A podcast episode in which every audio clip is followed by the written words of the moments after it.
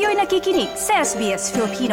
Pakinggan niyo pa ang kwento sa sbs.com.au slash Filipino.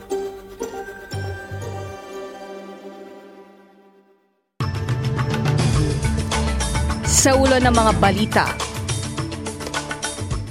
mga pulis at taga-protesta nagbangga bago pa man ng Sydney Gay and Lesbian Mardi Gras Parade. Dunkley by-election aarangkada ngayong araw. At sa Pilipinas, kauna-unahang e-vote inilabas ng DOST. Yan ang mga mainit na balita sa oras na ito.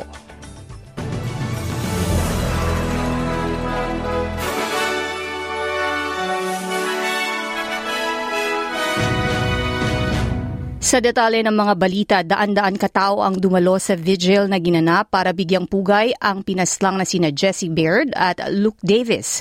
Kasabay nito ay bumuves ang mga bulaklak at pakikiramay upang magbigay tribute sa buhay ng dalawa.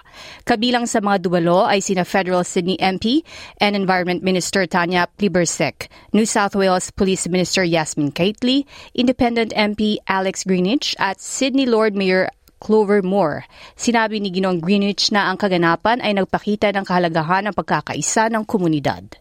Tonight's event was really important for our LGBT community, but as well for so many friends and colleagues of Luke and Jesse.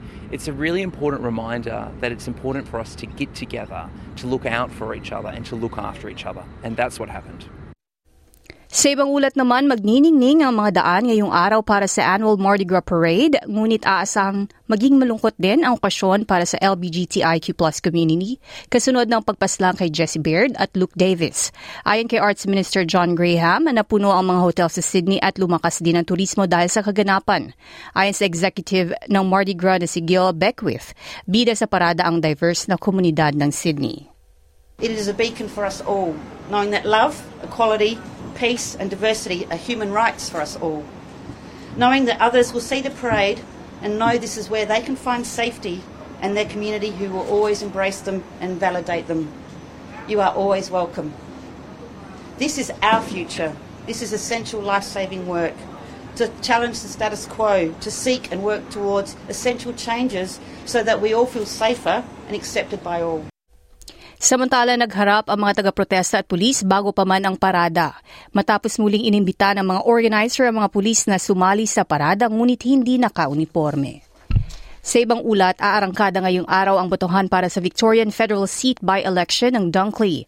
Ang seat ay kasalukuyang hinahawakan ng Labour na may 6.3% margin dahil sa pagpanaw ng Labour MP na si Peta Murphy. Maghaharap ang community leader na si Josie Belia para sa Labour habang kakatawa naman para sa Partido Liberal si Frankston City Council Mayor Nathan Conroy.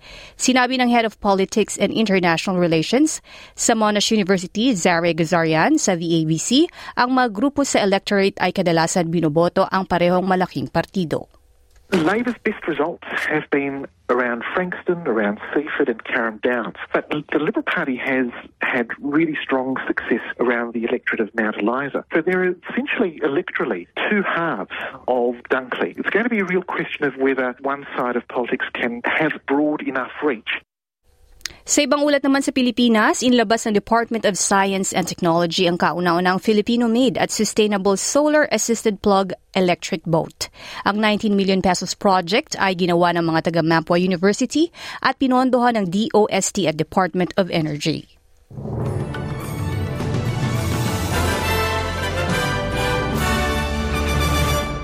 At para naman sa lagay ng panahon ngayong Sabado sa Perth uulan ng 31, Adelaide maulap at 28, Melbourne aambon at 21, Hobart maulap din at 20, Canberra posibleng umulan at 28 degrees, sa Sydney aambon at 27, Brisbane maaraw at 33, sa Cairns naman uulan at 33 degrees at sa Darwin posibleng umulan at 33. Yan ang mamainit na balita sa oras na ito ako si Claudette Centeno.